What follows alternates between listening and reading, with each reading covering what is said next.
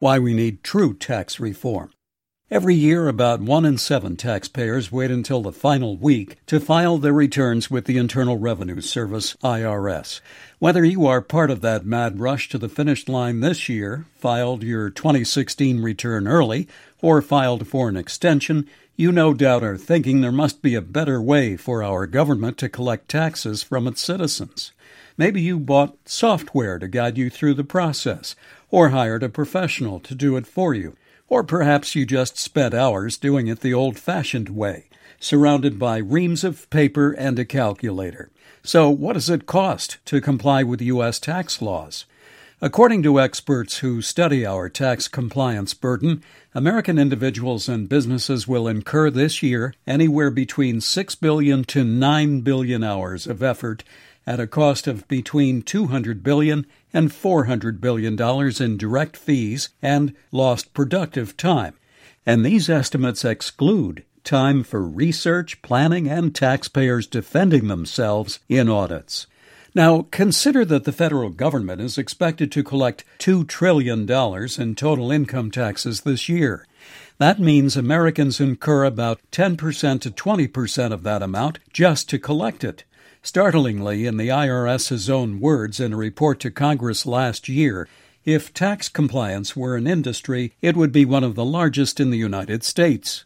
But it's not just taxpayers who bear the burden for the complexity of the tax code. The IRS does too.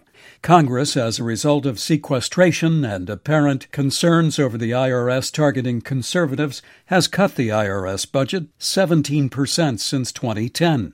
This has resulted in a corresponding drop in personnel, including 23% from its enforcement division. And did you try to call the IRS in the past year?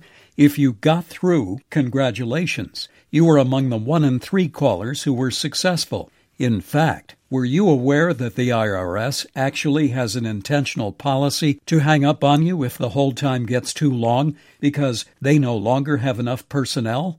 They even have a name for it courtesy disconnects. In 2014, the IRS hung up on waiting taxpayers 544,000 times. In 2015, the number of courtesy disconnects skyrocketed to nearly 9 million calls.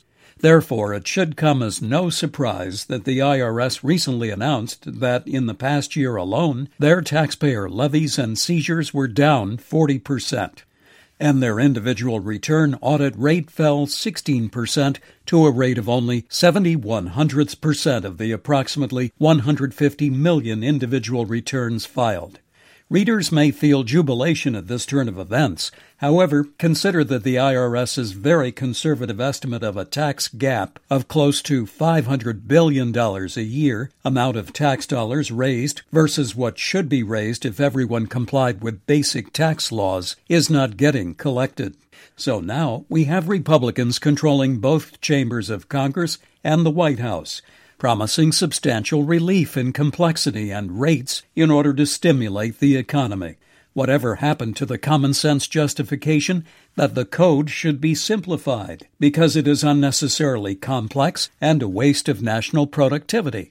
Anyway, it appears the code is so complex that Congress now needs an added motivation to tackle its simplification that our economy needs a stimulus to get us out of an anemic real GDP growth rate of barely 2% per year, leading to the creation of more meaningful jobs. Moreover, increased economic growth is taking on a greater sense of urgency because we not only face $500 billion annual federal budget deficits, but the Congressional Budget Office, CBO, projects our deficits will hit nearly $1 trillion a year in five years and $1.5 trillion five years after that. As a consequence, their most recent forecast indicates that our national debt will double from the present $20 trillion to $40 trillion within 30 years.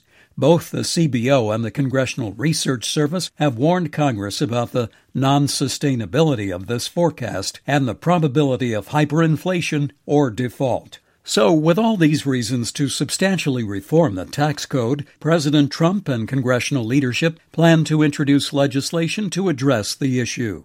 The details are still being worked out behind closed doors, but we do know something about the approaches they are considering.